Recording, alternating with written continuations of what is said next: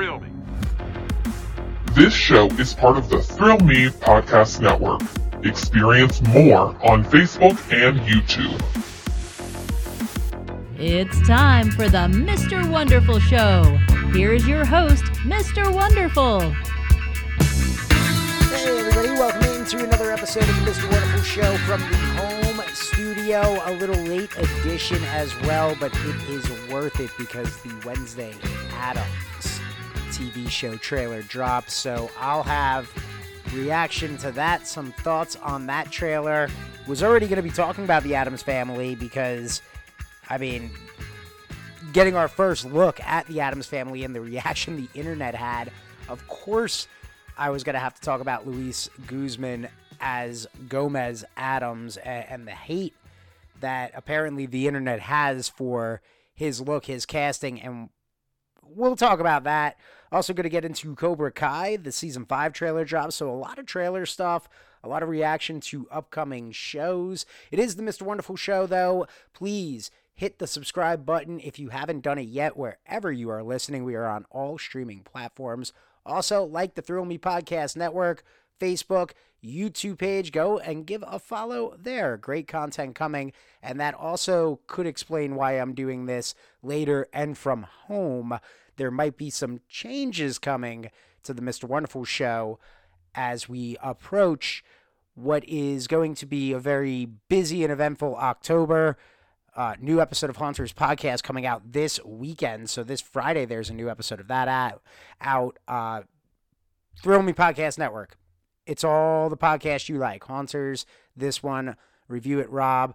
Improper Guidance is out a day early as well because of the Haunters podcast this week. So, uh, and on Monday, you have a really fun review talking Weird Al with Josh and the Metal Groove. So you get five shows from Me Podcast Network. Go like Facebook, YouTube, all that stuff. But again, the YouTube page. Come October, with the haunt season approaching, there is a big event on the horizon. So there could be a change up to the way that this show is done.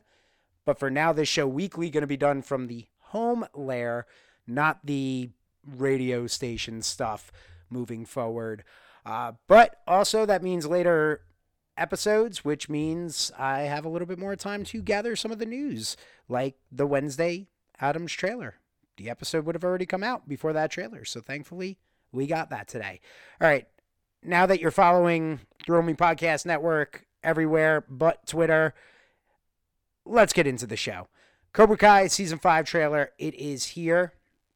We finally got our first look at where things were left off, which, spoiler, if you haven't finished season four, sorry, here it comes. But where we last left off and where we last saw our karate friends, Daniel, Miyagi Do, his longtime rival, Johnny, uh, formerly of Cobra Kai, now the sensei of Eagle Fang, they teamed up to beat the version of Cobra Kai that was run by Part 3 villain Terry Silver and John Kreese, the original big bad of the films. But then in that conclusion, Cobra Kai won the All Valley tournament, and according to the agreement between the senseis, that meant that the two other dojos had to close, thus being the end of Miyagi Do and Eagle Fang forever, or is it? Uh, a face from Daniel's past ended up arriving. They're going to now team up to take down Terry Silver and Cobra Kai, and Terry Silver had Kreese put in jail. So uh, where where do we go from here? Where does Cobra Kai go? And the season five trailer really indicates that we're going to see a lot of the building of the tensions and the rivalries that we were starting to that we really didn't get conclusions to in the last season. So uh, there's a lot of build up to that. We get to see where Johnny's at right now, which really funny to see him as like an Uber driver, but he's trying to repair his relationship with his son he's also trying to find his student Miguel. That's setting up a worse rivalry between those two than already exists. Uh, so, what's going to happen with Robbie and Miguel? They're teasing at a water park fight karate sequence. And one of the things about Cobra Kai that has been so fun is the over the top set pieces where it's like, let's put them here and just have this karate gang fight take place around all of these people. And everybody in the valley just accepts it. Everybody here is just like oh yeah karate's the thing. Karate gang violence. It's just yeah oh man it's it's those karate gangs we got just it's such a fun world that we live in in this show but i'm stoked on this this looks pretty cool we get a little bit of Kreese as well in prison so uh, it's a nice tease a nice a nice indication of where this season's going to be going it's going to come to Netflix on September 9th. So I'm pretty ready for it. You know, we're less than a month away. Uh, I'm I'm curious who else is coming back. We we saw a couple other teases. I saw that uh, they're bringing back another uh, one of the characters from Part Three, Karate Kid Part Three, and that's what's also been really cool about the show is the weaving in of all the legacy characters.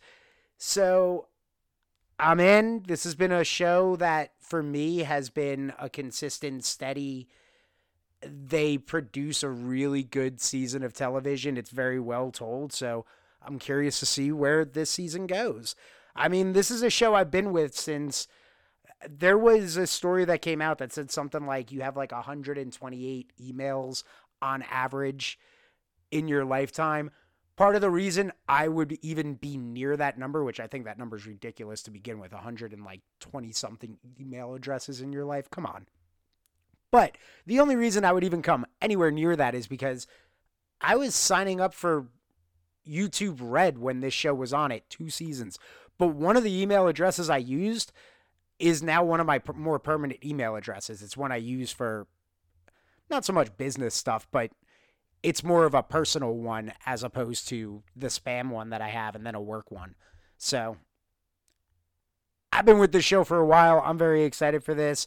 Netflix giving it the money and giving it the money has helped made it help keep it really as good as it is. I mean, crap, back in the YouTube Red days, that show literally was getting all of the money YouTube Red had. All right, Another show Netflix is producing is the upcoming Wednesday Addams show called Wednesday from Tim Burton, legendary creative mind, and everything we've seen up to this point. In fact, just the other day, we got our first look photos, and I thought that this was going to be one of the rare occasions in which the internet was like, hey, good job we did right. Everybody cast here, everybody here looks like they belong. This is perfect. This is what we wanted. And instead, all I've seen for 24 hours is having to defend Luis Guzman as Gomez because, according to the hate on the internet, the majority of it, they claim it's because of the wig, to which I say that's bullcrap because Hollywood has a massive wig problem, and that's not what it is.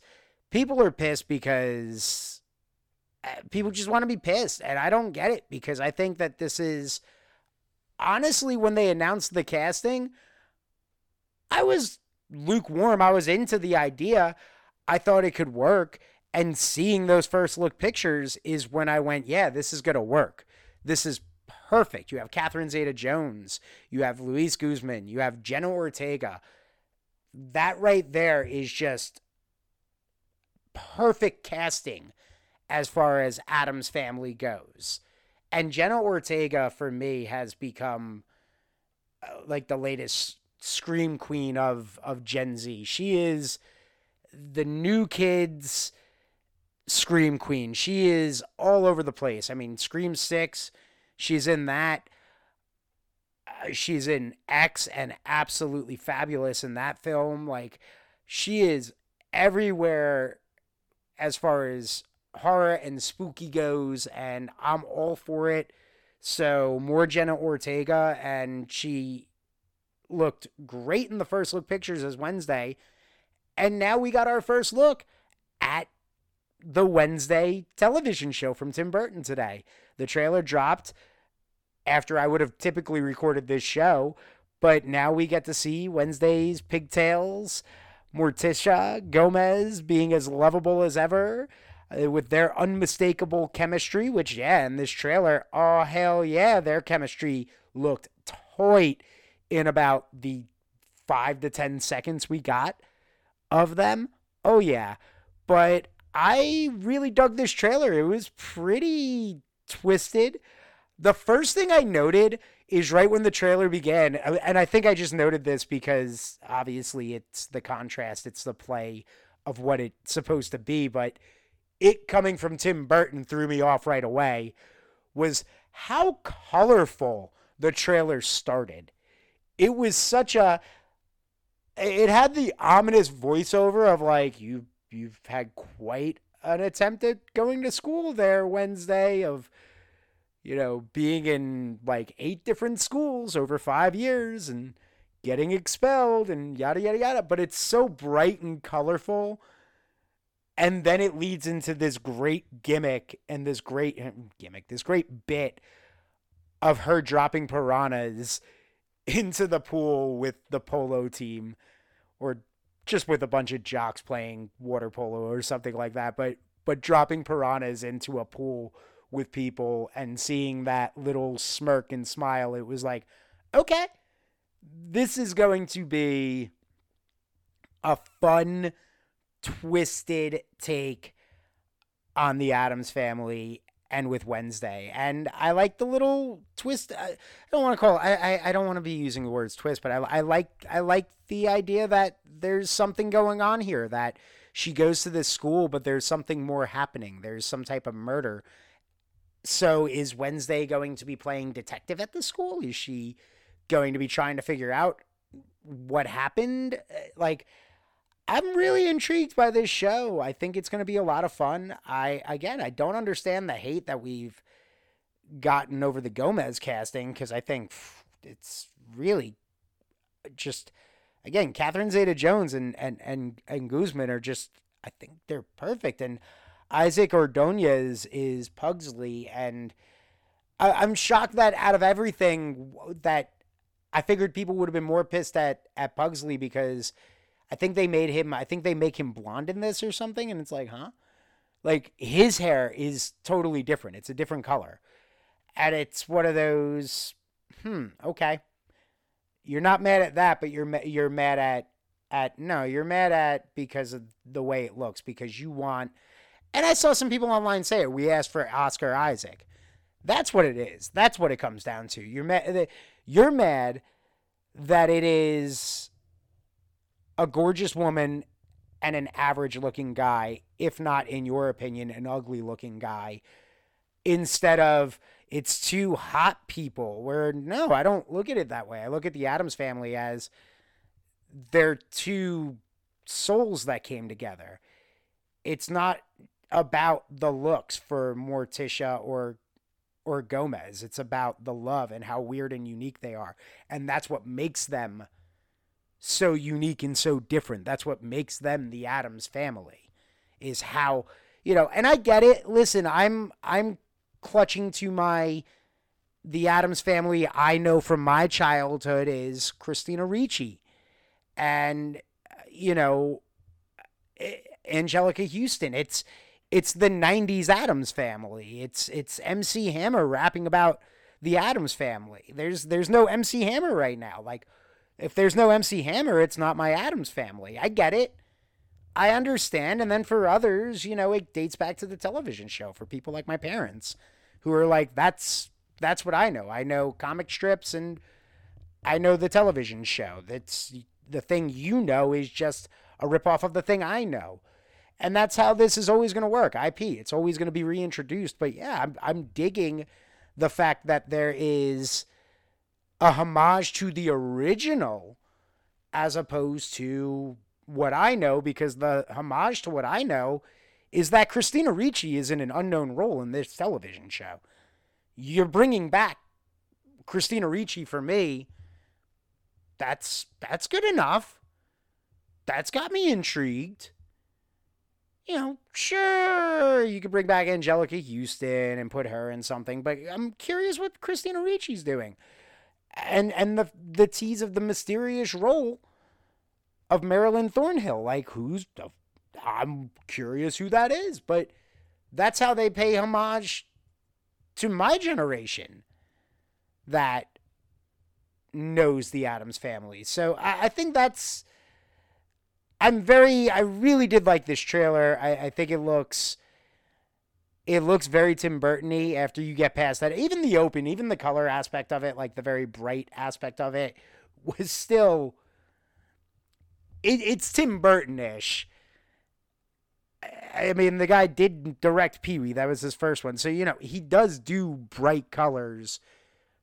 But typically, I instantly just assumed it would be the dark, gloomy, what we knew him for with Batman and Beetlejuice and stuff like that. But no, he comes out very like Edward Scissorhands in the brightness of it. And then progressively takes us into the dark, twisted, okay, here's all the things that when we were when, when we were told Tim Burton, Addams family, here's everything that we expected. So yeah, I'm I'm in. I think the hate for uh, Luis is all about the fact that people just want a hot Gomez and Morticia, and I don't give a shit if it's a hot Gomez or Morticia. I just want good actors in these roles portraying them. And in all seriousness, this is a much more accurate portrayal to the comics and that aspect of the Addams family them putting a hot Hollywood A-lister in that role. So let's let's not it's a good casting. It looks fun. I'm very excited. It's going to be quite an interesting Halloween. honestly, with that and the Munsters film coming out. So, yeah. Uh, Addams Family, the Wednesday Addams Show. Looks good. All right, let's stick with Netflix because they apparently paid for this episode of the Mr. Wonderful show, although they didn't give me a code or anything like that to give you guys. But uh, I watched the train wreck, train wreck, train wreck, the train wreck, the train wreck Woodstock 99 documentary where if you don't know what Woodstock 99 is, because actually my fiance did not know about Woodstock 99.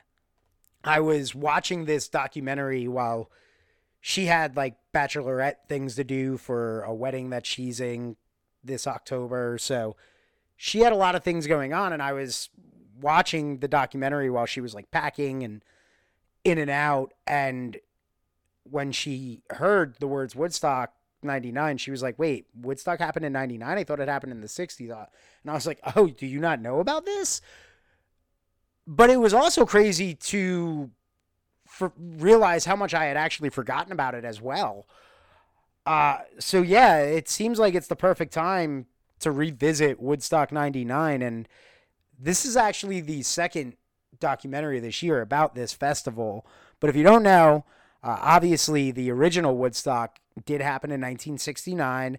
It promised peace, love, harmony, all of that. And it went down, and it's known in history for being a pretty good thing, for being a three day peaceful music festival, a little hippie movement thing, uh, an anti Vietnam thing, Jimi Hendrix playing the national anthem, you know, all of that. It's, it's love, happiness Yay, hippies, culture, woo. 1999 promised all of that, but delivered none of that. It delivered rage. It delivered vi- riots. It delivered harm. It was bonkers. And this is a three part documentary. So there's three episodes to it, but.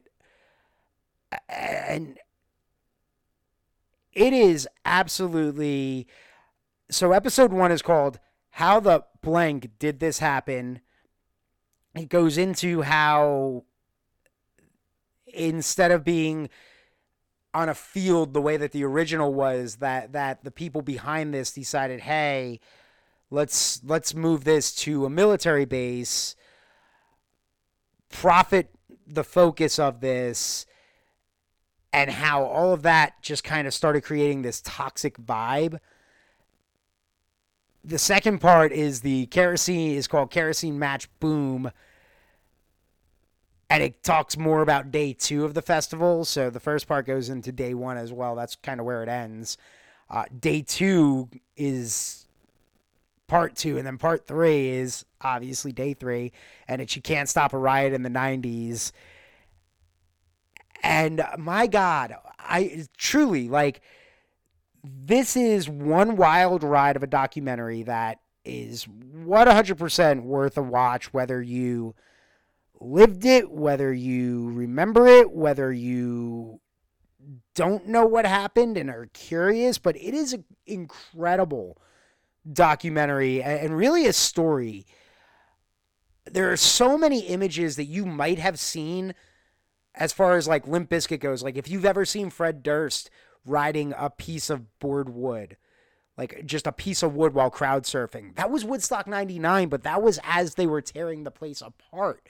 That's on day two, they were tearing the place apart. It's just it's the Fyre Festival before the Fyre Festival. It's this is what greed and the ultra worst part of capitalism looks like when you take advantage of the younger generation. So this is the Woodstock generation. These are the people that were like concert man and and while Woodstock was a pay for a concert like it, it you don't hear the stories of, but it was all about money. It was all about money. This was all about money. That's why they did it on a military base because they had people at the original Woodstock and they tried it in 1994. They talk about it in the documentary. They tried it in 94, but weather wise, it was a nightmare. And the issue they had both times is that since it was just, this is why they went to a military base, since it was out in an open field area, the fence was something that was torn down and people just started getting in for free. And it was like well this is a paid for thing. Like it's not it's not a free for thing. You got to pay to get in but people were just ta- breaking down the fences and getting in. So they were like if we put it on a military base nobody can do that and we'll make all the money. So it is really just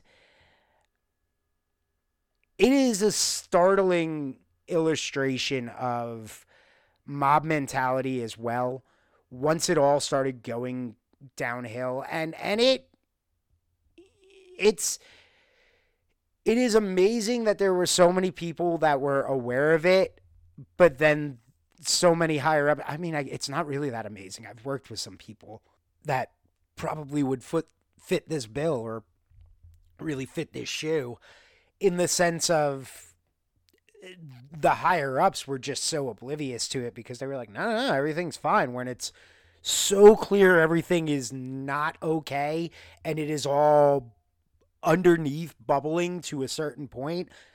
But yeah, this is, I mean, from you, you have Jonathan Davis from Korn is a part of this, Gavin Rossdale from Goo Goo Dolls is a part of this. Uh, it, you know, and it it really, I think, also does a great job of if you ever want to relive and and and maybe because I've been watching some of the WWF Attitude Era, like I rewatched SummerSlam 1998 and I've rewatched some of the stuff from 99 and 2000, but if you ever really want to get a good feel of what America was like and where we were as we were entering the end of the Clinton administration, about to wave goodbye to the millennium and welcome in a new millennium. And here we go, the year 2000, Y2K, all of that shit. If you ever really want to know where we were as a society, I think the Woodstock 99 documentary is a great place to go and look and see holy crap. Like, thank God we live in a world where we don't allow that anymore. Thank God, you know, like, as bad as the Fyre Festival was, thank God there was internet and stuff like that to call it out and bring awareness to it right away before it got to a point of we're going to destroy the place because that's where this got. Woodstock 99 got to the point where they were burning the freaking place down. They had fires going during the Red Hot Chili Peppers final set on the final night and started a riot. But there was price gouging, there was shit mud, there was overflow, there it was trash. It was oh my gosh. This was a documentary of like I remember like they have they had they had MTV.